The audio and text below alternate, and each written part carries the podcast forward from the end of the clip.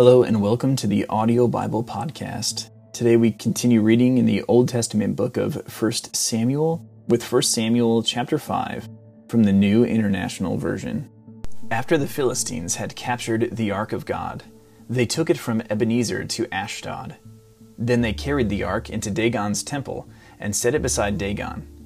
When the people of Ashdod rose early the next day, there was Dagon, fallen on his face, on the ground before the ark of the Lord. They took Dagon and put him back in his place. But the following morning, when they rose, there was Dagon, fallen on his face on the ground before the ark of the Lord. His head and hands had been broken off and were lying on the threshold. Only his body remained. That is why to this day neither the priests of Dagon nor any others who enter Dagon's temple at Ashdod step on the threshold.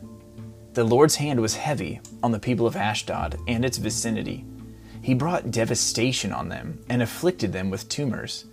When the people of Ashdod saw what was happening, they said, The ark of the God of Israel must not stay here with us, because his hand is heavy on us and on Dagon our God.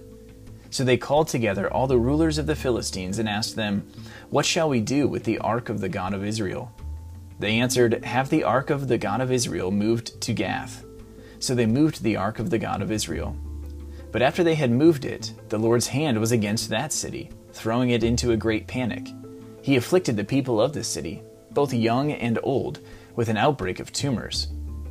So they sent the ark of God to Ekron. As the ark of God was entering Ekron, the people of Ekron cried out, They have brought the ark of the God of Israel around to us to kill us and our people. So they called together all the rulers of the Philistines and said, Send the ark of the God of Israel away let it go back to its own place, or it will kill us and our people. For death had filled the city with panic. God's hand was very heavy on it.